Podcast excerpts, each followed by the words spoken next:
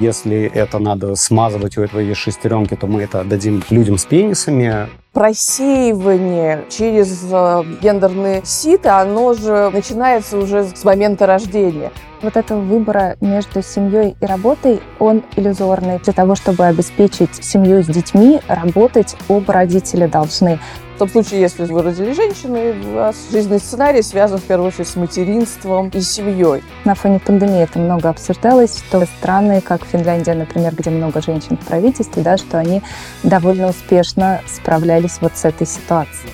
То, как мы ведем себя с тем или иным человеком, как мы выстраиваем коммуникацию, очень сильно зависит от того, в какую гендерную категорию мы его поместили. Привет, это «Больше всех надо». Здесь мы встречаемся каждую пятницу и говорим о том, что не так в России и что каждый из нас может сделать, чтобы стало хотя бы чуть-чуть лучше. Смотрите нас на YouTube, пишите комментарии, подписывайтесь, делитесь нашими выпусками. Это очень нравится алгоритмам YouTube. Так больше людей видят, что мы существуем, и так реально становится лучше для всех. Еще нас можно слушать на любых подкаст-площадках, если вы любите слушать, а не смотреть. Если вам нравится во время пробежки послушать что-нибудь классное, интересное, то вот, пожалуйста, Яндекс Музыка, Apple подкасты, Castbox, мы есть везде. А еще нас можно поддержать на Патреоне. Мы будем очень и очень благодарны. Почему? Потому что мы существуем на ваши пожертвования. И если вы считаете, что то, что мы делаем, полезно, добро пожаловать. Будем очень вам рады. Я Паша Меркулов, Саша Ливерган. Привет. Сегодня мы будем говорить о гендерном неравенстве. Прежде чем мы начнем обсуждать эту тему, я хотела привести кое-какие цифры, которые есть в исследовании исследовательского отдела фонда «Нужна помощь». Они выпустили в конце ноября материал, который называется «Гендерное неравенство», и там они анализируют разные аспекты этого понятия. В том числе там приводятся, например, такие цифры. Например, по данным ООН, женщины во всем мире зарабатывают 77 центов от каждого доллара, который зарабатывает мужчина. И нужно 70 лет для того, чтобы при нынешних темпах преодолеть этот разрыв. В России в 2019 году разрыв в оплате труда составил 31%. Кроме того, есть разница в том, какие должности занимают мужчины и женщины. Есть разница в том, какие должности, каких карьерных высот могут достичь мужчины, а каких женщины э, сферы деятельности, которые выбирают те и другие, в которых э, их берут или не берут. Э, до сих пор можно, например, читать материалы там, в разных СМИ про то, что вот первая женщина, например, водитель метро да, и как бы все рукоплещут, что неужели, наконец, женщины тоже могут водить метро. Ну, Кроме того, есть история про то, что домашняя работа и хлопоты по хозяйству, воспитание детей, э, готовка, уборка и все вот это вообще никак не считается за рабочее время. Тем не менее, это такие и есть тоже рабочее время. И, например, э, женщины всего мира на самом деле говорят о том, что это должно быть приравнено тоже к э, рабочему времени. В общем, это большой очень комплекс проблем, и мы хотим это обсудить, и для этого мы пригласили замечательных гостей. Это Жанна Чернова, доктор социологических наук, э, профессор факультета свободных искусств и наук СПБГУ, ведущий научный сотрудник социологического института РАН. Вот. Спасибо. Это, это Юлия Островская, заместитель директора Центра социально-трудовых прав, научная сотрудница Института социологии Российской Академии Наук. Спасибо большое, что пришли. Что мы хотим выяснить? Перед тем, как говорить про гендерное неравенство, мы хотим разобраться с тем, а что такое все-таки гендер, и понять, это про мальчиков и девочек, или это более сложная штука. Мы хотим а, обсудить, как проявляется гендерное неравенство, если у у него некий выгодоприобретатель, либо это штука, которая бьет по всему обществу. В чем беда того, что мы живем в обществе, где есть это гендерное неравенство. И поговорить об инструментах преодоления этого гендерного неравенства на разных уровнях, начиная от того, что можно сделать, составляя пост на Фейсбуке, то какие окончания надо использовать, обращаясь к людям, заканчивая тем, что, в общем-то, должно делаться на уровне всего государства. И, И давайте... вообще есть ли смысл в этом преодолении, если уж так посмотреть? Опасная тема. Да. Давайте закатим первый э, шар для боулинга и разберемся с тем, что такое гендер, как его правильно понимать. Конечно, э, гендер и биологический пол отчасти совпадающие понятия, да, и отчасти очень как бы разнящиеся в нашей обыденной жизни, в повседневном э, сознании мы, конечно, традиционно различаем мужчин и женщин, да, но э, если мы будем смотреть с точки зрения как бы, социальных отношений и устройства общества, то мы увидим, что, в общем, картина очень как бы, сложная, да. Конечно, биологическая наша принадлежность к тому или иному полу – это важная характеристика, которая действительно в достаточно большой степени определяет наши жизненные шансы, перспективы, траектории, которые мы выбираем. Но вместе с биологической принадлежностью или тем полом, да, а, которому мы себя приписываем, или государство нас приписывает при рождении, а, есть еще масса других, да, связанные с нашей этнической принадлежностью, с нашим возрастом, тоже не все так просто, да, а, с нашей ну, классовой принадлежности, имеется в виду там, социально-экономическое происхождение. И когда мы рассматриваем как бы гендер да, вот в такой сложной конфигурации, мы понимаем, что вот этих гендеров очень много этих э, констелляций, вот этих различных факторов может быть, ну, в общем, достаточно большое э, количество. Ну, традиционно, да, в гендерных исследованиях, когда они только начались э, в 60-х годах 20 века, зачем ввели слово «гендер»? Вроде все понятно, и были даже российские исследователи, которые боролись за чистоту русского языка и говорили, что гендер как калька с английского языка не очень хороша, давайте будем говорить про социальный пол. Здесь mm-hmm. важно как бы социальный, да, потому что все-таки... Может, это было бы, кстати, и понятнее на самом деле. А социальный потолок? Ну, не знаю. А, ну, просто в академическом дискурсе, да, все-таки мы очень часто используем именно кальки, да, а, а, устоявшихся английских терминов, и, собственно, использование слова и понятия гендер направлено на то, чтобы подчеркнуть, что наши социальные роли, те ожидания, которые общество предъявляет к нам в зависимости вот от нашей просто биологической принадлежности, они не всегда совпадают, и очень часто не совпадают с нашей биологической принадлежностью к тому или иному полу, да, что вот этот э, детерминизм, он как бы не работает. То есть нет никакой предначертанности которая вот «Ж» у меня написано, и все, у меня есть какой-то путь, или вот у Паши «М» написано. Ну, а сейчас, чтобы зафиксировать у себя в голове, гендер — это социально описанное и приписываемое мне а, набор э, каких-то ролей, которые я должен, которым я должен следовать. То есть мальчик, э, дошкольник — это один гендер, э, мужчина призывного возраста — это другой гендер, бабушка, просто бабушка — это там третий гендер. Ну, а как получается, что нету никакой предначертанности, если это, в общем, достаточно объективные вещи. Возраст — достаточно объективная вещь. Все-таки биологический пол — это тоже достаточно объективная вещь. Ее можно Потрогать. визуально определить, да. Да, но мы здесь говорим про те социальные ожидания и ту социальную реальность, в которой мы живем. Да? Потому что, смотрите, если мы посмотрим, ну вот а, Саша говорила на ту сферу, которая да, затронута и в, в очень хорошем, кстати, исследовательском аналитическом отчете а, по поводу отчасти которого мы сегодня здесь собрались, вот неравенство на рынке труда. Да? Каким образом, с точки зрения биологического детерминизма и различий, мы объясним, что женщины э, больше заняты в сфере образования? Никак, мы это абсолютно не объясним. Мужчины такие же учителя хорошие, как и женщины. Ну, историческая и практика, если мы наверное. вспомним, да, каких-то классиков педагогической мысли. кстати, мужчины. Да, Макаренко они мужчина. все э, были мужчины, да, то есть в данном случае никак это не объясняется да, но там я как социолог, мне интересно посмотреть, как так получается, да, что уже на моменте выбора, ну, даже, скажем, образования в старшей школе, да, какая-то профессионализация и специализация, и потом уже выбора после школьного образования, вот происходит вот это деление на как бы мужские и женские профессии, да? Да, и там факультеты. Ну, придите на филфак, кого вы там увидите. Да, я да, училась и... на филфаке, я могу засвидетельствовать. Или придите в инженерный вуз, да, специальность. Скорее там будут э, в основном молодые люди, а девушки будут исключением. Ну вот, а как так получилось? Это историческая практика? Мы очень-очень долго копировали модели, и э, в какой-то момент кто-то решил, что если это надо смазывать, у этого есть шестеренки, то мы это отдадим людям с пенисами, и вот все дальше так э, по накатанной было. Как э, формируются вот эти гендерные штуки? Исторически это женщины вообще, да, позже выходят на рынок труда, вот на рынок оплачиваемой работы из как раз домашней работы, из неоплачиваемой. Это происходит довольно поздно, но в России России еще немножко раньше, да, вот в 20 веке, на Западе еще чуть позже этот процесс происходил. И позже приходят как раз в эти сферы. Вот даже если образование науку посмотреть, конечно, это была мужская, это была вообще чисто мужская сфера, в которой женщины довольно вот поздно приходят.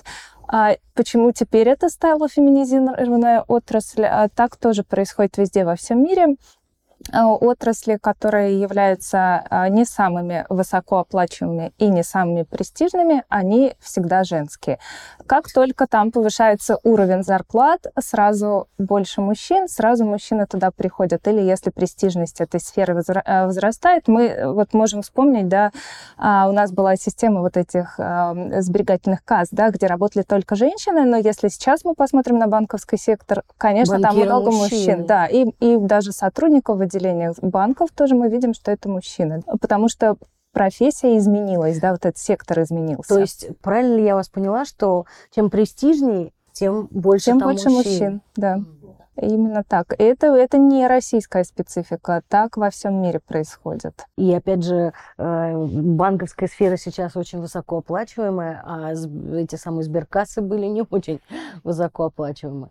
То есть это, то есть это тоже переход в более высокооплачиваемую когорту, это тоже э, совмещается с, с наличием мужчин. Да, и даже с, в образовании, вот если мы посмотрим э, учителя, коммерческие школы, платные школы там преподавателей учителей мужчин больше, значительно больше, чем в обычных бюджетных учреждениях, потому что и зарплаты там выше. Ну, можно я? Да. да. Если ответить на, а, попытаться, да, ответить на Пашин вопрос, собственно, что определяет? Конечно, мы не можем сказать, вот, да, там, ткнуть пальцем, сказать, это единственная, а, возможно, объяснительная модель. А, есть, э, там, ну, скажем, исследователи, да, которые стоят вот как раз на позициях биологического детерминизма, говорят, да, действительно, анатомия – это судьба высказывание, приписываемое Фрейду, да? Ну, что родились вы мужчины, ну вот, значит, страдать вам таким образом, да? По другому классику социологии самоубийству больше склонны, ну и, да, вот нести все, как бы, там, издержки, связанные вот с выполнением той роли, которые вам приписали в зависимости от э, вашей биологической принадлежности. В том случае, если, значит, вы родили женщины, у вас жизненный сценарий связан в первую очередь с материнством и семьей. Это если мы будем все-таки искать причины в биологии. Есть у нас э, то, что нам подарили социальным исследователям экономисты, так называемая теория рационального выбора, то, что говорила Юля, да, что почему э, банковская сфера стала так привлекательна для мужчин оплата труда повышается. С точки зрения рациональных вкладов, да, вы понимаете, что вы не просто так получаете высшее образование, это да, даст себе вполне такую конкретную отдачу в виде высокой оплачиваемой занятости, престижной работы и всего прочего. Да? Если, если, например, продолжить вашу мысль, то тогда должно стать много женщин-программистов чтобы попасть в этот кластер. Э, да, Саш, но получается, что вот это как бы просеивание через э, ну, определенные да, там, гендерные ситы, оно же происходит не, не только во взрослом возрасте, а начинается уже как бы с детского сада, да, или там с момента рождения. Давайте подумаем о таком, а зачем честно говоря, давно рожала, да, может быть, сейчас уже не так, но, по крайней мере, да, у нас, мне кажется, это сложившаяся практика. Младенцев, девочек подчеркнуто одевает в розовое, а мальчиков в там сине-голубое. Ну, родители-то, родственники знают, какого пола у них ребенок. Зачем? Вот это, да, демонстрация публики, которые да, с ними встречаются, ну вот во внешнем э, мире, какого пола. Потому что, и здесь нам э, рассказывают психологи, то, как мы ведем себя с тем или иным человеком, как мы выстраиваем коммуникацию, очень сильно зависит от того, в какую гендерную категорию мы его поместили. И в том случае, если нам сложно однозначно сказать, мужчина это или женщина, у нас происходит разрыв шаблона. И да, начиная с детства, вот усваивать определенные схемы взаимодействия, паттерны поведения, связанные именно вот с этими ожиданиями от нашего возраста, Саша, возвращаясь к вашему вопросу, да, и складывается вот как бы как лесенка то, что STEM — это преимущественно такая мужская сфера. Потому что уже на уровне ну, игрушек посмотрим в детском магазине, да, для мальчиков одни, для девочек другие. Соответственно, родители, когда они совершают образовательный выбор, ты думают, в какую школу отдать ребенка. Скорее будут мальчиков отдавать э, в физмат. Я вот такая мать, школы, да, а, соответственно, девочек, ну, там, языками, культуры. Считаю, что, ну, это такая более женская профессия, да, она более подходит. И, соответственно, вот уже потом в сфере профессиональной деятельности мы видим, ну, какое-то следствие вот этих достаточно ранних ну, условных выборов, не всегда, конечно, сознательно, которые приводят к такому вот воспроизводству или, по крайней мере, созданию конфигурации э, неравных в присутствии мужчин и женщин в той или иной сфере нашего общества. Да, если мы посмотрим на кружки, да, вот куда маленьких детей отдают родители, если это шахматы, математика, что-то связано с моделированием, это будут мальчики, и все, что связано там с искусством, развлечениями, танцами, это будут девочки. И, ну, конечно, это не дети делают этот выбор, да, там не девочки в 5-6 лет говорят, что им не интересны шахматы, они вообще не знают, что это такое, да, то есть это тоже такая проекция а, тех стереотипов, которые существуют вот у родителей, их представление о том, что будет лучше для ребенка в последующей жизни. Ну, родители, в свою очередь, боятся сломать этот стереотип, потому что все вокруг идут на танцы и, и, и там, я не знаю, на аэробику, а э, ты же хочешь быть э, как социально адаптированным родителем, и ты тоже отдаешь туда. Э, конечно, да, представление о вот этом раннем развитии и всевозможных кружках, это очень важная тема, да, для нашего современного родительства. Ты не можешь быть хорошим, ответственным родителем, если ты не, не таскаешь с утра до вечера ребенка по разным развивающим э, вещам. Но еще, мне кажется, Саша, здесь важно, что это же представление о социальном успехе родителей, которые видят социальный успех, ну, как бы здесь сейчас. Вот мы знаем сейчас, да, что сфера IT очень ну, там, конкурентоспособная, высокооплачиваемая. Ну, вот я как родитель, да, и как бы ориентирую своего ребенка. Потому что, э, несмотря на то, что у нас, конечно, как у современных родителей есть определенные компетенции, но мы ограничены своим опытом, да, и своим представлением о том, как будет складываться. Никто не может сказать, как будет складываться сфера профессиональной занятости, какие профессии будут востребованы через пять лет. Мы делаем выбор как бы сейчас, ориентируясь в той ситуации, которая есть. И таким образом, ну, как бы работаем на воспроизводство уже каких-то старых отчасти, да, э, норм, которые сложились. Звучит как очень естественная и единственная возможная модель. Ну, мы же не можем предполагать э, миллион веток развития Вселенной и э, ничего не закладывать в воспитание детей. Никакие модели. Нет, конечно, воспитание важно, да, здесь, наверное, важен вопрос о том, как мы воспитываем э, своих детей, да, и какая идеология стоит э, э, вот в наших этих родительских практиках, э, потому что, ну, в этом плане, мне кажется, это прекрасный тренд, который затронул и наше российское общество, это вообще гуманизация э, вот родительства, да, и гуманизация отношений, более гуманное отношение к детям. Да, вот этот э, феномен ответственного родительства, он связан не только со 150 кружками, но еще с тем, что происходит отказ от такого императивного стиля воспитания. Я сказал, ты сделал, да, я так решила. То есть вот понятно, что это не для всех характерно, но определенные, ну, скажем, продвинутые родители, да, они все-таки стараются разговаривать со своими детьми, да, там, слушать их и, ну, так уж через коленку не ломать да, пытаться э, выстраивать более демократический стиль э, общения. И мне кажется, что это очень хорошо. И это дает возможность, на самом деле, показать вот это многообразие, да, то есть э, вот этих э, тропинок, то есть дать возможность попробовать разное, и шахматы, если ты девочка, и танцы, если ты мальчик. Да, да, и даже вот в существующих институтах тоже наш подход к воспитанию, он может включать в себя э, чуть больше свободы выбора, в том числе и для детей, например, в школах уроки труда у девочек домоводство до сих пор, а у мальчиков это вот все, что связано с а, какими-то другими да, занятиями. Там. А.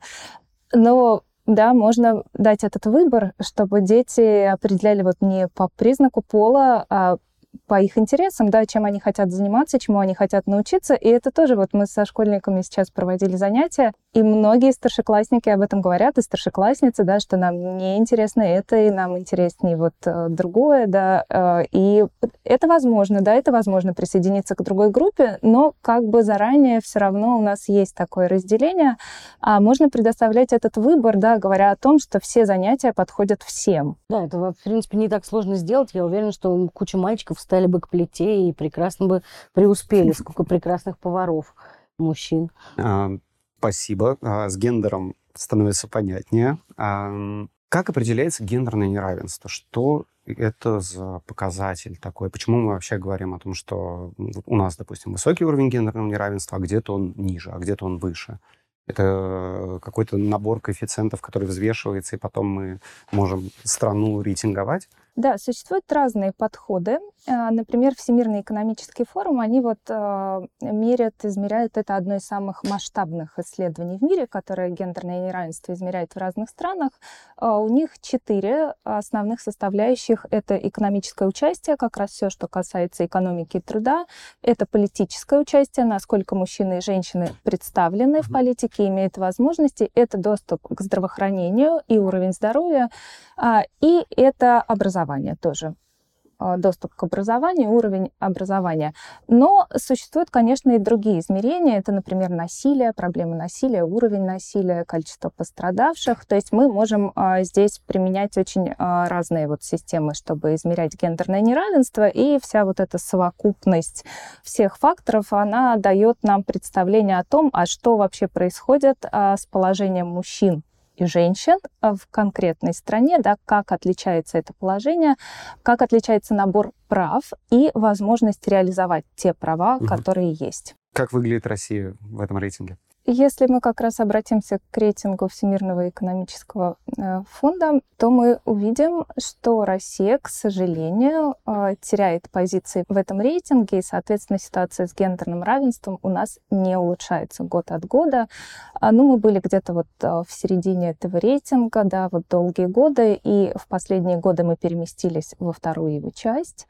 Угу. То есть, да, вот ближе к странам. хуже стало. Хуже, хуже становится. Мы теряем позиции инфекции а, хуже становится. И в том числе у нас вот а, два измерения. Это образование и здравоохранение, где все более-менее хорошо. И у нас там а, хорошие позиции по сравнению с другими странами, с европейскими странами.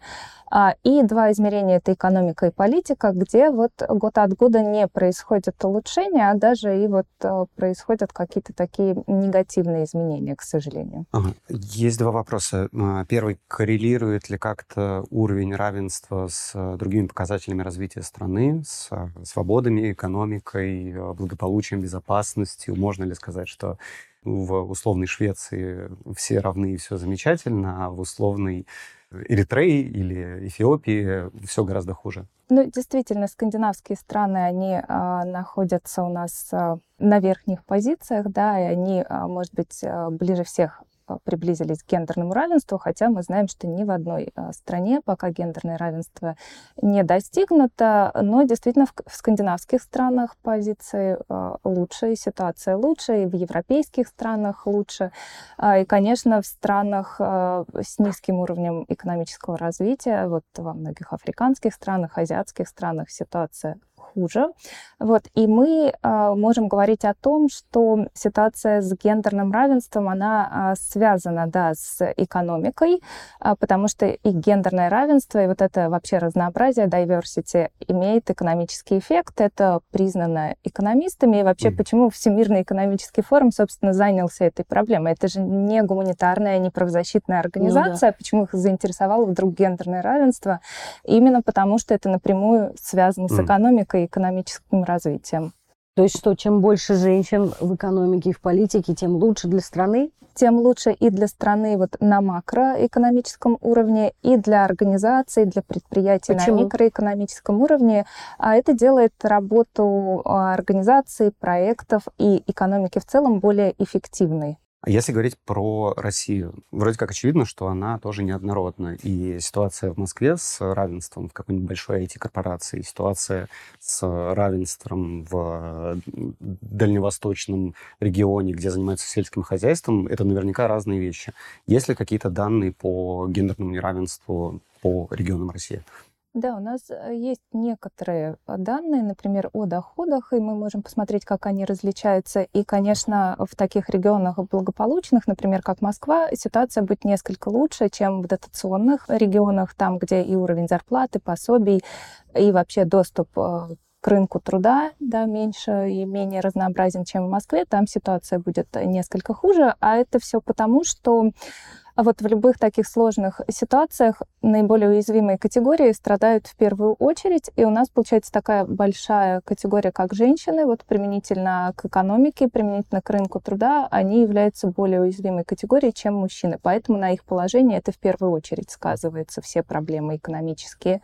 А с другой стороны, вы сказали про организации, это действительно тоже так, потому что у нас не существует какого-то единого регулирования, которое бы вот эти вопросы регулировали на уровне организации, организации, и, соответственно, каждая компания, каждая организация может сама решать э, какие-то вопросы, хотят ли они уделять этим вопросам внимание, хотят ли они принимать у себя локальное регулирование, которое будет стимулировать гендерное равенство, э, которое будет направлено против дискриминации, против харасмента, против насилия и других э, видов вот, проявлений, которые связаны с гендерным неравенством, или вообще не будет ничего делать в этом направлении. И, конечно, первыми на это внимание обратили, с одной стороны, стороны, а, офисы вот, а, представительства западных компаний, там, где на Западе уже в штаб-квартирах принято соответствующее регулирование, а с другой стороны компании, которые высокотехнологичные, где очень большое значение имеет человеческий капитал, который борется за таланты. Они вот заинтересованы в том, чтобы привлекать лучших и создавать для них лучшие условия. А, конечно, какая-то условная фабрика, где конвейер, и им вообще все равно, кто там работает за конвейером, да, они об этом и вообще до сих пор даже и не думают. Mm. Немножко возвращаясь назад, когда вы сказали про рейтинг, который э, делал Всемирный, Всемирный банк, да? Экономический, экономический, экономический форум, форум да. А вы, вы сказали, что Россия понизилась в этом да. рейтинге. То есть мы были, у нас дела лучше, что ли, обстояли раньше? Тут, да, да, как бы разные объяснения могут быть. С одной стороны, у нас несколько там может ухудшаться ситуация по разным показателям. С другой стороны, страны предпринимают усилия для того, чтобы все-таки стремиться к гендерному равенству, и в других странах становится ситуация лучше, и мы на их фоне, да, уже выглядим не так хорошо. Сейчас будет самый э, сложный вопрос, об который постоянно ломаются копья. Говоря про неравенство, создается ощущение, что э, это модель, в которой есть выгодоприобретатель и тот, кого третирует. И в роли выгодоприобретателя у нас вырисовывается белый цисгендерный мужчина, средних лет. Э, Образованного городского среднего класса. Да, он самый. Это действительно так. Есть ли э, в этом неравенстве выгодоприобретатели? Есть ли такая история, что да, вот белым мужикам действительно живется лучше, э, или это гендерное неравенство, оно плохо для всех по каким-то причинам? Давайте начну отвечать на, на такой прекрасный вопрос. А, смотрите, вот мы вначале говорили, да, что мы не будем думать про гендер и про гендерное неравенство в рамках бинарных оппозиций, да, что у нас есть мужчины и женщины, и они вот как бы сталкиваются лбами, да, и что в целом э, маскулинность, ну, вся эта совокупность мужчин, да, и фемининность — это какие-то монолитные конструкты. Нет. По поводу выгодоприобретателей, конечно, есть, но вот э, это устройство гендерного неравенства, оно более сложное с точки зрения вот этих измерений и, не знаю, там, ну, каких-то шагов, или это выстраивается как некая пирамида, где действительно э, в гендерной теории есть такое понятие, которое называется гегемонная маскулинность. Это такая мифическая вещь, да, трудно ткнуть а, в конкретного мужчину и сказать, вот он гегемонный мускулин, а, а значит все остальные. Но идея за этот концепт, который а, ввела австралийская исследовательница Рейнвен Коннелл, а, зачем? Вот показать именно, как выстраивается эта такая многомерная, сложная система иерархии. То есть вообще термин гегемония взят у Грамши, применительно к рабочему классу, когда значит, он должен был стать гегемоном, когда он начинает, начал бы да, свой э, стиль жизни, систему ценностей производить в качестве нормы. И как бы Коннелл, вот отталкиваясь от этого, говорит о том, что вот есть действительно вот эта гегемонная маскулинность, которая сводится к таким преимуществам, скажем так, да, которыми обладают мужчины по сравнению с женщинами, средний и высший класс по сравнению с мужчинами из рабочего класса, белые мужчины, да, по сравнению с мужчинами, принадлежащими к другим этническим группам и расам, но при этом у нас есть все-таки еще эта подчиненная позиция женщин. Но вот это взаимоотношение между женщинами, оно тоже очень сложно выстроено. Это не то, что все женщины находятся в подчиненном положении. Женщины привилегированного среднего класса вполне себе обладают в том числе материальными ресурсами, чтобы снять с себя обязанности по выполнению вот этой невидимой домашней работы да, и нанять себе помощницу. И таким образом, по сравнению с той женщиной, которую они нанимают, они будут не только в привилегированном да, положении с точки зрения статуса наниматель и наемный персонал, но и получать привилегии от своего классовой принадлежности. Еще важное не знаю, можно ли говорить или нет, э, для гегемонной маскулинности и вообще для конструкции маскулинности тема сексуальности, сексуальной ориентации. Да, происходит как раз водораздел между гетеросексуальностью как нормой и, соответственно, исключение да, э, или там, э, дискриминация других сексуальностей. И, конечно, вот так получается, что вот таким самым главным выгодоприобретателем да, является, вот, как я сказала, вот этот мифический гегемонный маскулин. А, ну, потому что мы понимаем, что в каких-то ситуациях а, мужчина действительно имеет какие-то бенефиты по сравнению с женщиной. Но при этом женщина а, там, среднего класса да, имеет больше преимуществ перед женщиной, которая относится к а, рабочему классу. Но вот это вот связка, да, классовая принадлежность, гендерная принадлежность, сексуальная ориентация и раса, ну, в данном случае у нас, наверное, этничность, да, она действительно дает возможность такую уникальную а, позицию с, снять все сливки. Но в, в конкретной, наверное, ситуации жизненной, да, понятно, что в каких-то сферах мы все равно находимся в более, там, не знаю, уязвимой и проигрышной позиции или имеем ограниченный жизненный шанс. Это получается, то есть у меня просто укладывается это в голове, потому мне напоминает такую что вот у нас есть некоторые понятия неравенства, а вокруг этого понятия накручивается такая спираль. И на, разном, на разной точке этой спирали неравенство выглядит абсолютно по-разному. То есть я могу быть гораздо более неравна какому-нибудь там мужчине-дворнику, например. Хотя, может быть, мужчина-банкир гораздо более неравен по отношению ко мне.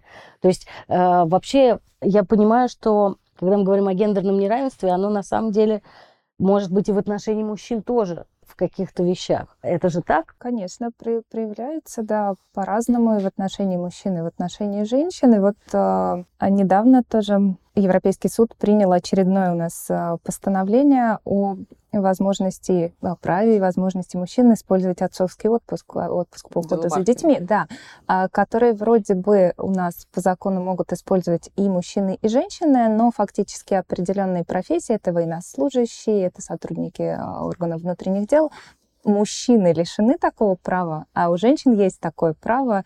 И вот 10 лет назад было первое дело Константина Маркина, когда военнослужащий хотел воспользоваться таким отпуском и не смог, и ему пришлось дойти до Европейского суда. Э, в этот раз вот 10 лет прошло, ничего не изменилось. Точно такая же ситуация э, с мужчинами из органов внутренних дел, да, то есть мужчины, когда они хотят реализовать вот эту свою отцовскую функцию, они тоже ограничены в своих правах. Это вот то, как неравенство тоже работает, гендерное неравенство. Мне кажется, просто про это тоже важно очень говорить. Ну, плюс, что оно двустороннее. Ну, конечно. А, плюс, насколько я понимаю, говоря про э, гендерное неравенство в отношении мужчин, здесь еще есть э, история про доступ к медицине, про то, что, в принципе, быть, быть мужиком сложнее, живешь ты Вы меньше, раньше. да, гораздо больше установок относительно своего психического здоровья, своих обязанностей. Так что, конечно, иногда ты на пьедестале и главный завоеватель, но ты с этого пьедестала сваливаешься достаточно быстро и с большим грохотом. Но нужно ли считать, что это равенство необходимо, гендерное равенство необходимо, что без него как бы, это не будет все гармонично дальше развиваться и, и, и в экономике, и, и в социальной сфере и так далее? Или это какая-то умозрительная вообще вещь? Ну да, все, все движется в эту сторону, и вообще за последние годы все-таки был э, достигнут э, прогресс во многих странах и в мире в целом. Гендерное неравенство сокращалось, и, к сожалению, вот эта ситуация пандемии, такого кризиса, где, опять же, наиболее уязвимые категории страдают больше, оно нас немножко откидывает назад, да, и все об этом говорили, все международные организации, эксперты, что, к сожалению, это замедлит этот процесс, потому что вот у нас женщины снова страдают больше, они чаще теряли работу, они э, больше теряли в зарплатах, а безработица среди женщин выше, чем среди мужчин, да, на фоне этого кризиса. Вот это немножко замедляет этот процесс и требует больших усилий, ну, в, первую очередь со стороны правительства, но и со стороны всех акторов, которые а, имеют возможность на это влиять. Вот. А с другой стороны, у нас есть концепция устойчивого развития, которая принята Организацией Объединенных Наций всеми странами во всем мире единогласно. И вот пятая цель это гендерное равенство. Там есть еще десятая цель, это искоренение неравенства. В принципе. Это раз, две разные, да, да? но достижение гендерного равенства вынесено еще отдельно, в отдельную вот эту вот цель, провозглашена пятая цель достижения гендерного равенства, потому что это такая существенная проблема во всем мире, и потому что понятно, и все с этим согласились, что устойчивое развитие невозможно без достижения гендерного равенства, а без устойчивого развития, да, у нас э, проблемы климата, у нас проблемы э, сверхпотребления, э, экологии и так далее. А, может, немножко разовью э, Юлину мысли в, в том смысле, что а, если мы не будем, или там, ну, посмотрим на эти декларации, да, а призываю немножко, а, ну, как бы быть более прагматичными, да, и задаться таким вопросом, а зачем вообще вот разным государствам нужно это гендерное неравенство? Вот, я что за какая-то мифические устойчивые вот, вот развитие? Это, это да. то, что и, да, и хотели бы а, как бы у ядерных исследователей, ну и вообще в широком смысле слова, да, социальных исследователей, кто так или иначе занимается гендерной проблематикой, есть себе вполне хороший ответ и много разных. Зачем? Да, то есть, к сожалению, э, наше государство не реагирует на эти аргументы, э, да, но э, они есть. Значит, первый аргумент, о котором говорила Юля, это действительно вклад в ВВП страны и вообще, что действительно действительно а, женщины, мы знаем, что в России в, пер, в первую очередь, да, по а, нашей статистике и в других странах женщины, как правило, обладают более высоким уровнем образования. То есть это тот самый высокий человеческий капитал, а они обладают определенными профессиональными знаниями да, в, и умениями, и, собственно, терять их в том случае, если они надолго покидают рынок труда в связи с материнством, это просто экономически невыгодно. Да? Особенно если это какие-то вот высокотехнологические, быстро развивающиеся как бы области, да, где, в общем, выход в декрет, ну, в нашем случае это там три года, да, если брать по максимуму. Если мы будем откликаться на демографический призыв нашего государства, то это как бы 9 лет, да, то понятно, что квалификация теряется. Соответственно, это потеря экономики, да, потеря, нужно восполнить э, эту рабочую силу, и здесь нужно или опять вкладываться в молодых как бы, сотрудников, да, или вопрос миграции трудовой, но с миграцией у нас отношение к мигрантам тоже не очень хорошо. То есть здесь вполне под собой есть вот такая экономическая прагматика. Второй аргумент, который тоже связан с таким прагматическим отношением, это демографический. Давайте посмотрим не на США, а как раз на скандинавские страны и на их средний уровень рождаемости. А эти страны, где нет проблемы э, как бы, да, вот этого низкого уровня э, э, рождаемости, как у нас, они там устойчиво э, находится на уровне и простого воспроизводства, и даже как бы больше. Да? И это как раз э, прекрасный пример того, как институциональное принуждение, вот государственная политика, которая направлена на установление гендерного равенства не только в публичной сфере, но и в приватной сфере, в сфере родительства в первую очередь. И здесь вот этот, то, как в Швеции устроен отпуск для пап, является вот хорошим примером того, как можно, условно, в перспективе 20 лет на уровне установок, отношений и практик изменить вот это вот отцовство, да, потому что, конечно же, мы не можем сказать, что шведские мужчины самые чудолюбивые мужчины Европы, да, но если мы посмотрим статистику, в скандинавских странах одно самый высокий уровень число мужчин, которые пользуются вот этим правом на отпуск по уходу за ребенком.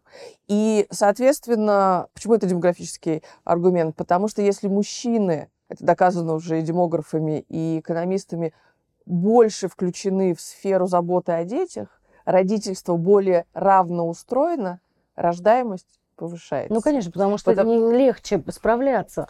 Женщины более уверены. Не как бы вот эти наши деньги, да, которые должны стимулировать, а на самом деле вот как бы все, что за этим стоит. И третий аргумент, который а, я бы привела, ну, может быть, он не совсем прагматический, а, мы видим, какое внимание а, там, в социальных исследованиях, да, даже в какой-то там научно-популярном дискурсе сейчас а, придается слову благополучию и счастью.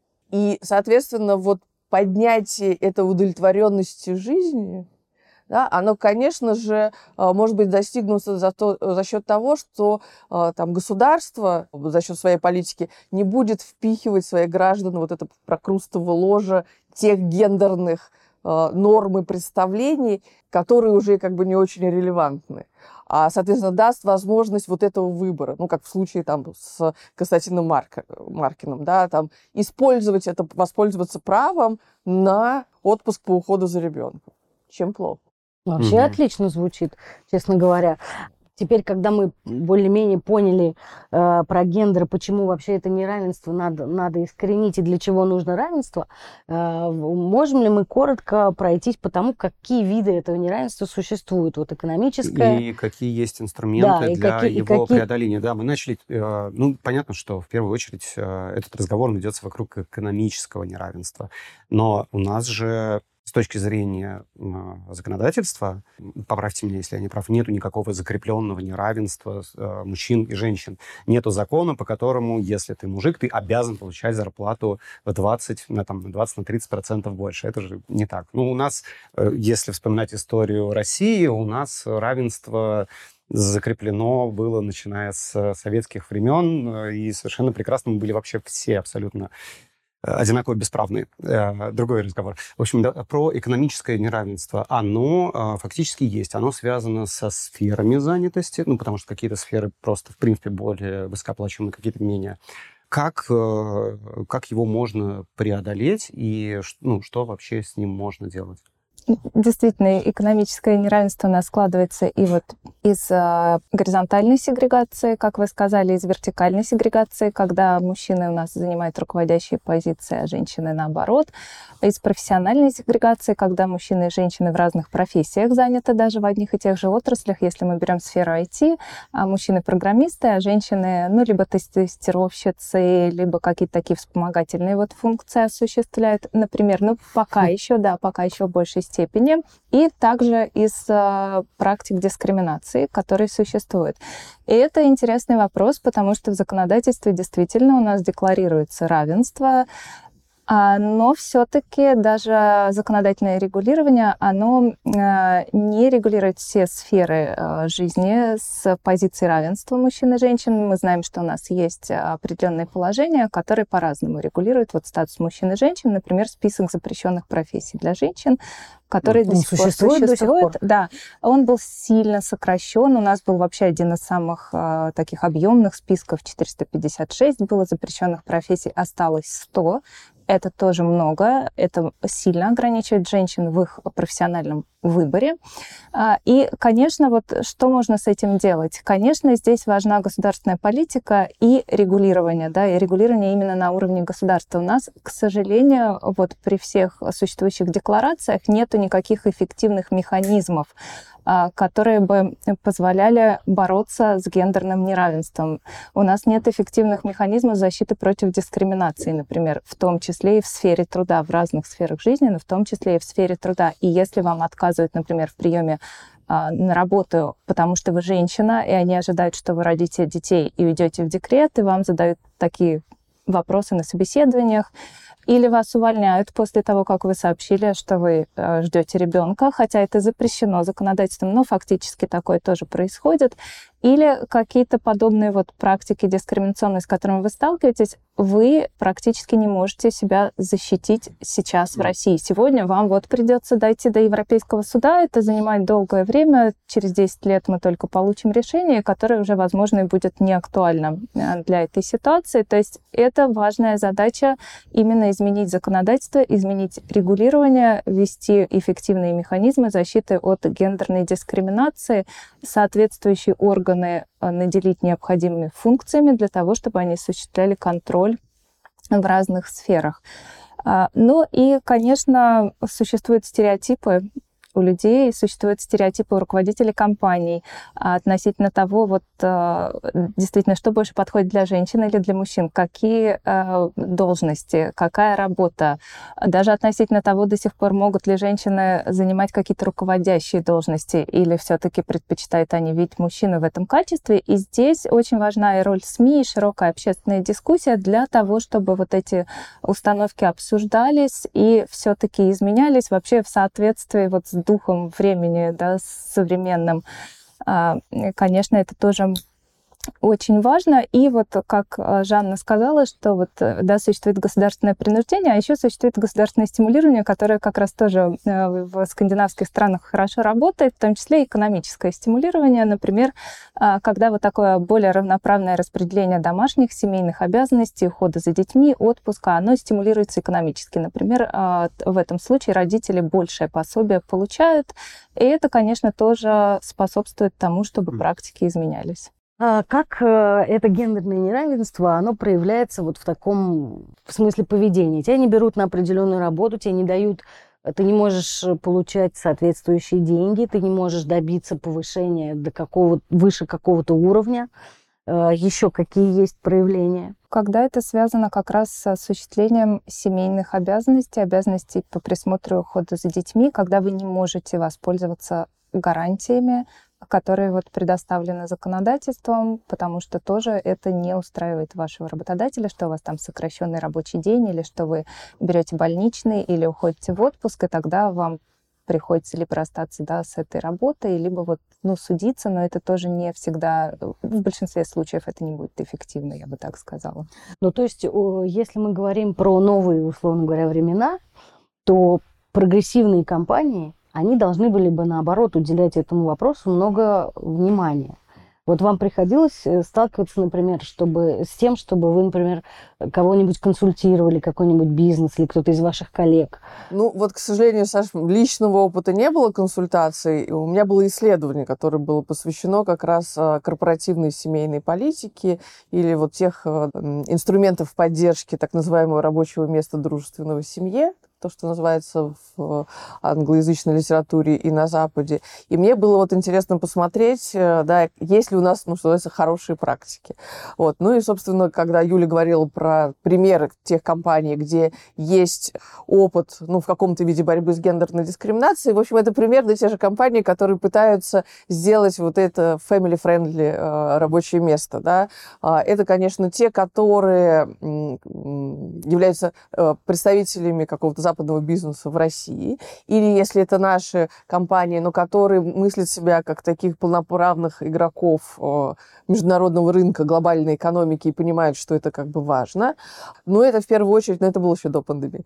Потому что после пандемии мы поняли, что домашний офис это не так прекрасно, как казалось, да, но вот эта возможность дистанционной занятости, возможность гибкого графика, это является одним из таких вот действенных механизмов а, установления этого рабочего места дружественного в семье. Единственное, что, конечно, нужно понимать, что не для всяких работ с точки зрения содержания труда, даже если работодатель хочет, да, он может создать такие условия. Но, конечно же, большая часть э, вот э, там тех кейсов, которые у меня попали, попались, они связаны, ну, или с таким как бы нейтральным отношением к этой проблеме. Ну, что это значит? Работодатель говорит, я работаю в рамках трудового законодательства. Все гарантии, вот, которые есть, я соблюдаю, меня как бы, да, сверху я ничего потому что зачем, я и так, значит, чисто перед законом. И есть, на самом деле, очень интересные как бы примеры, и мне встречалась в моем исследовании именно руководительницы женщины, которые, с одной стороны, как бы интерпретируя свою позицию в рамках вот такой неолиберальной логики, говорят о том, что ну вообще у нас тут коммерческое предприятие, а не собес, нет такой должности, как мама с маленькими детьми. Я апеллирую к своему примеру, да, вот там двоих или там, ну, сколько-то детей воспитала, поэтому меня не интересует, как там, условно, моя сотрудница будет решать проблемы с заботой о детях. Нанимает няню, там отдают детский сад, вызывают маму. То есть вот это такая, с одной стороны, еще повторяю, да, попытка вот в рамках этой эффективности, да, сказать, что я плачу ей за профессиональную как бы, деятельность, которую я от нее жду. Но в большей, вот еще раз повторю, да, парадоксально, что это встречается именно со стороны женщин. Мужчины, особенно, так сказать, 50 плюс, ну так, 55 плюс, да, ближе уже к дедушкиному возрасту, они, как правило, ну, по крайней мере, вот в интервью, да, я брала и у сотрудниц э, интервью, э, демонстрируют большую лояльность. Они всегда понимают, что можно маму отпустить, ну, там, сотрудницу в детский сад на елку, и ничего страшного не будет. А вот э, здесь, и это как бы, да, такой отдельный вопрос, почему женщины... Забавно, да. Да, не проявляют какие-то поддержки друг другу, да, имея как бы сходный опыт вот преодолевания этих стереотипов, барьеров, да, сложное выстраивание вот этой своей карьеры, это, конечно, наверное, было бы возможностью в том числе, да, и для, ну, может быть, на уровне там, конкретного работодателя корректировки вот этих проблем, да, и создания там, рабочего места дружественной семье.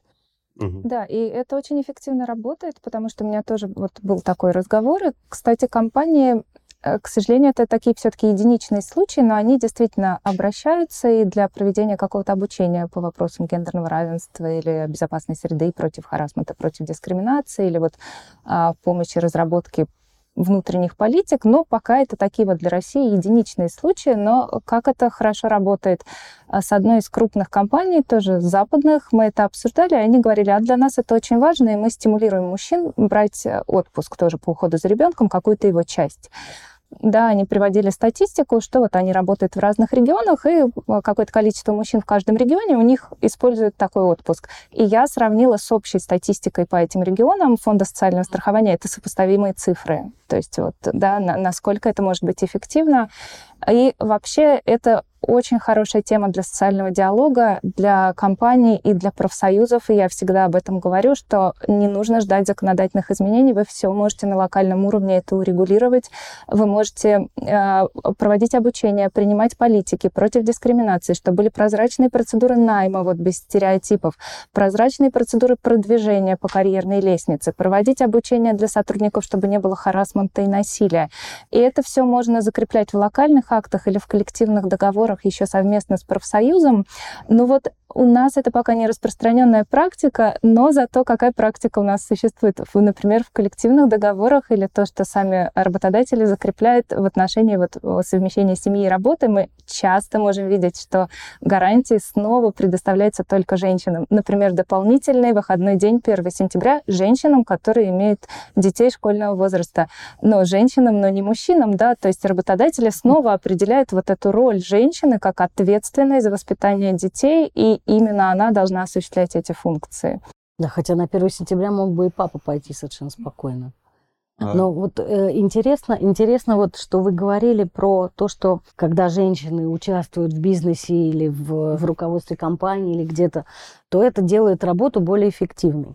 А вот с точки зрения, когда они есть в государстве, в управлении государством, то это, это тоже влияет на эффективность. И тут тоже есть свои, наверное, какие-то останавливающие, ну, всякие стопорящие э, меры и ситуации.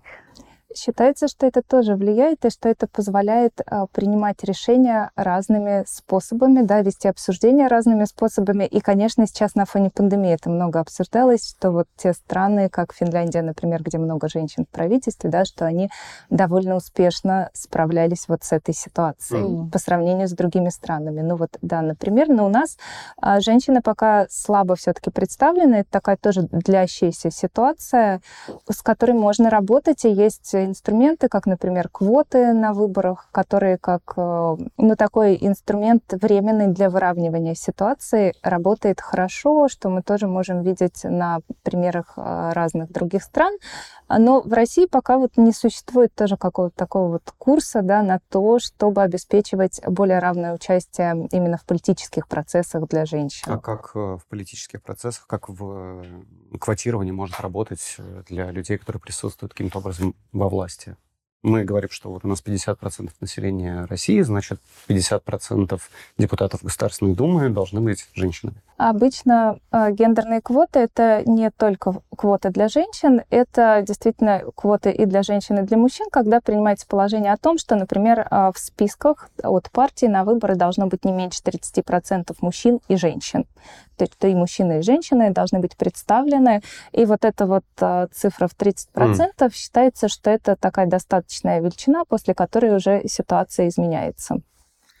А меня вообще немножко смущает идея квот. То есть, э, что? Тебя не смущает? Это то, что э, антифем э, люди из неприятных пабликов первые выносят на знамена и говорят, вот, да, мы сейчас сказать, везде посадим. Да, да, да, Я прям нет, слышу эти голоса. Нет, серьезно, нет, серьезно. Хорошо, если отрешиться от этого чудовищного образа, который ты написал, ну реально. С одной стороны, я понимаю, что вы правы, когда вы говорите, что если это оговорено, то это действительно начинает работать. С другой стороны, я думаю о том, что а кто эти квоты назначает? Кто будет следить за тем, чтобы они э, выполнялись? А я, думаю, со... а я думала, Саша, что вы сошлетесь на опыт Советского Союза, где Нет. было... Нет, ну а у нас было квотирование для женщин. В советское время было. И а, количество, вот конкретный размер квоты, он зависел от уровня а, как бы власти, да, куда mm. женщину выдвигали, да, от 30 до 40 процентов.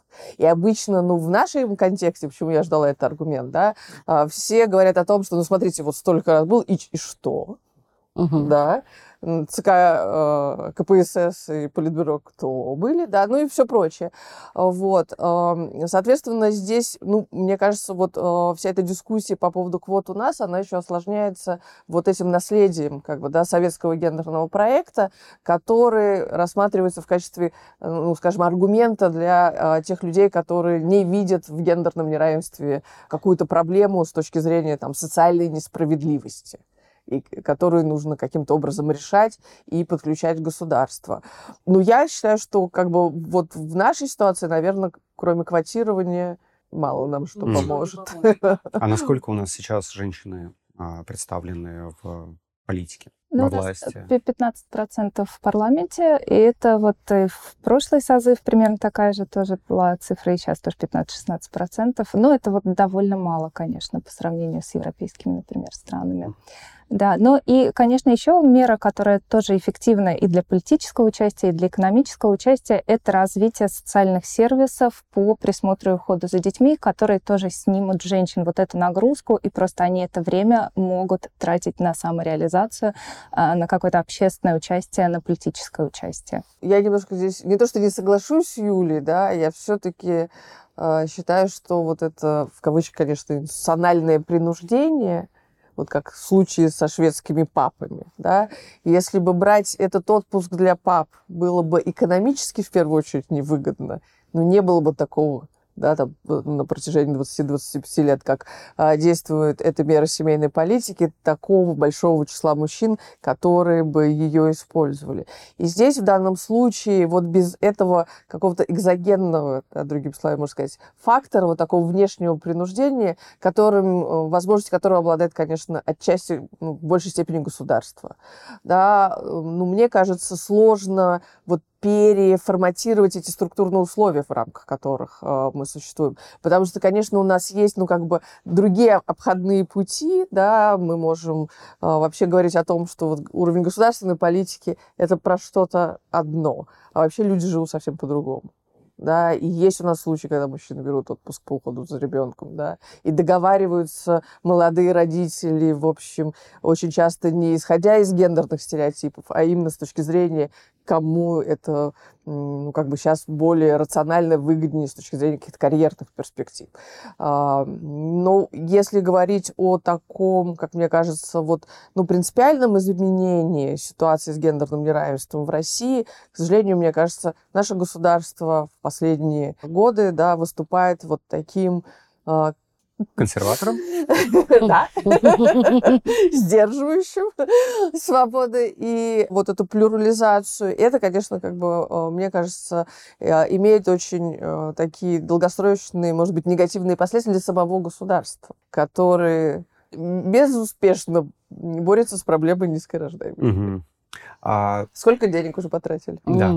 А, а нужны ли какие-то меры Нужно ли какое-то преодоление, какие-то инструменты типа квот? А, можно же просто подождать. Мы говорим про общество, в котором происходят какие-то новые явления, что-то меняется.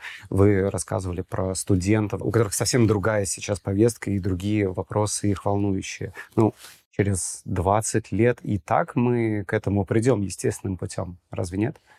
Ну, а, может быть, придем, да, конечно, тенденции, э, такие изменения как бы есть, но опять-таки а, вот что сейчас а, мы можем сказать по исследованию, ну, вот какого-то там, да, специфики гендерных отношений у молодых а, людей. Действительно, они в большей степени, ну, вот представители, да, там, снежинок, центиналов, милли, поздних миллениалов, да, по-разному можем их называть, действительно, они в большей степени, да, вот более чувствительны к проблемам неравенства, в том числе гендерного неравенства, они более ориентированы на, может быть, какие-то либеральные, да, взаимоотношения, но то, что вот Юля говорила, да, очень важной вещью является то, как организована забота о детях. А я бы еще сюда присовокупила и заботу о пожилых. Потому что вот э, там, и мои в том числе исследования показывают, что рождение ребенка является триггером, который запускает вполне себе традиционные гендерные отношения. Потому что опять-таки, не потому, что наши российские мужчины не хотят быть ответственными отцами, а вот все то, о чем мы говорили, да, связанное с неравенством на рынке труда оплаты, делает выбор именно женщины в пользу отпуска а, по уходу за ребенком более как бы оправданным, нежели чем это мог бы сделать э, молодой отец. И, соответственно, вся вот эта как бы там либерализация и выравнивание гендерных отношений, она как бы ломается на вот такой простой вещи, да, поскольку доступ в детские сады, качество заботы. Не у всех семей есть материальные ресурсы, чтобы э, нанять няню или отдать там ребенка в частный детский сад, да, он делает, в общем, для молодых женщин вот этот выбор между материнством и профессией вот таким жестким, действительно или-или. Я бы добавила еще к этому то, что мужчины, которые находятся в более привилегированном положении, например, лучше зарабатывают или имеют карьерные перспективы, они скорее скажут жене, ты давай садись, а я буду, значит, завоевывать мир опять же, здесь тоже получается, что вот этой вот социальными вот этими установками продиктован этот сценарий, этот маршрут. Да, так и происходит. И вот социальными установками действительно это рациональный экономический выбор, потому что мужчины чаще зарабатывают больше, чем женщины. Но на самом деле вот этого выбора между семьей и работой, он иллюзорный, потому что даже вот на уровне домохозяйств сейчас, если мы посмотрим, ну, есть отдельные семьи, которые могут себе позволить, чтобы женщина занималась воспитанием детей, а мужчина содержал семью. Но большинство российских семей у нас довольно низкие средние заработные платы, это там 30-60 тысяч рублей от региона к региону все-таки семьи вынуждены а, для того, чтобы обеспечить семью, семью с детьми, работать оба родителя должны. Поэтому этого выбора фактически нет. Пособия у нас тоже довольно низкие все-таки в России пока еще. И на макроэкономическом уровне у нас 50% почти женщины вот на рынке труда представляет, и это высококвалифицированные, хорошо образованные работницы. Нам неким их заменить, то есть невозможно, чтобы все эти женщины ушли э, сидеть дома, заниматься детьми, э, никто не придет на их место, нету, да, нету. То есть это для экономики тоже необходимо, чтобы женщины работали, поэтому нам все равно придется создавать для этого условия. Это действительно может быть а, более долгий, длительный процесс, а, но мы можем предпринимать усилия для того, чтобы все-таки ситуация быстрее менялась. Полностью согласна с Юлей, просто когда говорила про жесткий выбор, да, но это вот фактически вы должны, да, как-то вот какой-то, ну не то чтобы экзистенциальный, да, там совершить э, потому что, как мы уже э, да, говорили, что если а, мы собираемся откликнуться на тот демографический призыв, который, и клич, который кинуло государство, женщина выполняя эту функцию заботы, от 3 до 9 лет будет отсутствовать на рынке труда. Да? Может туда вернется, но уже на менее как бы, оплачиваемые престижные, там, да, потеряв конкурентное преимущество. Поэтому, конечно же, да, у нас большинство женщин совмещает материнство и профессиональную занятость, но скорее как бы, да, вот подстраивая профессиональную занятость и делая удобной работу для выполнения вот этой как бы главной функции, связанной и, э, как я уже сказала, да, это мы только еще говорим о заботе о детях, но у нас фактически сейчас первое вот это сэндвич поколение, да, которое столкнулось и с проблемой заботы о пожилых родителях, поскольку продолжительность жизни выросла, да, и э, необходимо заботиться не только о каких-то уже там, может быть, не младенцах, да, но более-менее а, уже подрощенных детях, но и о родителях. И вот эта забота, она тоже становится исключительно, как правило, да, женской прерогативой. И необходимость вот этой экономической как бы совмещать, и женщины просто вынуждены вписывать в свои профессиональные э, обязанности, да, вот к требованиям э, вот это выполнения функции заботы.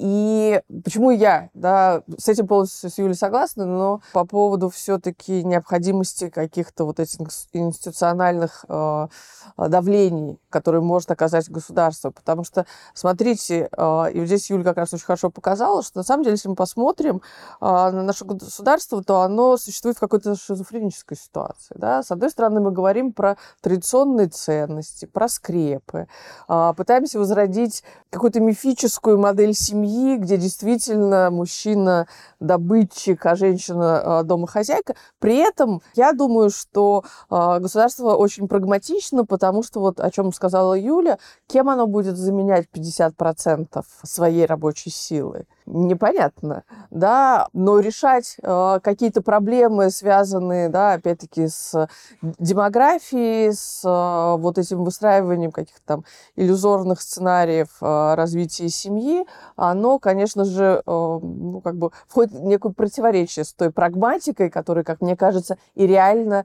диктует определенные э, э, там шаги и действия. Мне стало понятно, что для преодоления этого неравенства, ну, во-первых, что это некий процесс, очевидно, что он совершенно не быстрый, а, и есть несколько уровней, на которых что-то можно делать. Первый — это, наверное, свой вот личный уровень, когда ты лишний раз перед тем, как выносить суждение или, не знаю, выбирать исполнителя на юду, чекаешь у себя, что ты сейчас выбрал мужчину. Почему? Потому что муж на час э, это обязательно должен быть человек с бородой. Ну, не знаю, вот такая дурацкая история. А потом, конечно, для таких изменений действительно нужны какие-то изменения и трансформации установок общества когда мы все вместе начнем на это смотреть немного иначе. И третье, о чем мы говорили, это изменение законодательства, может быть, где-то введение квотирования и каких-то еще инструментов. И вот к последнему у меня есть вопрос. Если мы говорим о том, что гендер, ну, гендеров не два, у нас есть э, некое количество э, групп, которые менее привилегированные. Появляются все больше людей, которые начинают себя идентифицировать как э, отдельные группы и тоже заявлять о своих правах. Как вообще законодательство может за этим уследить? Нам надо трудовой кодекс э, раз в полгода переписывать, когда появятся люди, которые э, гендер которых это стол французского дерева, я не знаю, ну вот какая-то вещь. Как, как законодательно это все может э, следовать за изменениями в обществе. Но э, если у нас хорошее, эффективное антидискриминационное законодательство, оно хорошо работает на все группы, какие бы разные новые группы уязвимые не появлялись. И, в принципе, э, на уровне международного права все эти инструменты разработаны и хорошо известны, и уже понятно, что работает эффективно, что недостаточно эффективно работает, и мы можем использовать этот опыт. И, конечно, не нужно переписывать каждый раз трудовой кодекс. У нас декларативно эти положения есть, нам нужно их совершенствовать, уточнять и именно вводить механизмы защиты, эффективные механизмы защиты, чтобы независимо от того, по какому признаку вот вы сталкиваетесь с дискриминацией, по признаку пола, беременности или вашей сексуальной ориентации э, или возраста или что-то еще, вы могли бы себя защитить или существует инстанция, которая занимается этими проблемами, так как это в тех странах, где вот хорошо развито антидискриминационное законодательство, Европа или Израиль или вот другие страны. Ну, для меня, например, э, стало очевидно по итогам этого разговора, что там, во-первых, далеко, конечно, до равенства. И мы идем в обратном направлении. Но, но, но дело даже не в этом, а дело в том, что все-таки нужно держать в голове, что это неравенство и дискриминация, оно касается и мужчин, и женщин. То есть мы не можем на самом деле говорить только о том, что э, страдают женщины. И вот эти меры, про которые вы обе рассказывали, которые государство может предпринимать, там, не знаю, для поддержки отцов, это, мне кажется, очень важный и правильный путь, при котором как раз это равенство и будет э, достигаться не путем поддержки только одной группы, а именно путем поддержки всех групп. А возможно ли достижение равенства в принципе? Или это утопия?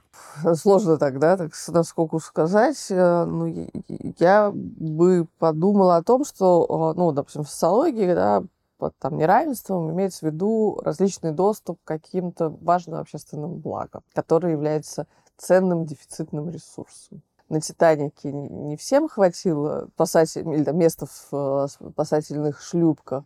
И, собственно, вот это э, общественное благо, оно всегда не делится арифметически на всех членов общества. Да, всегда есть те, которые э, ну, более привилегированные, да, каюты которых находились на верхней палубе, да, и те, которые плыли э, на нижней палубе.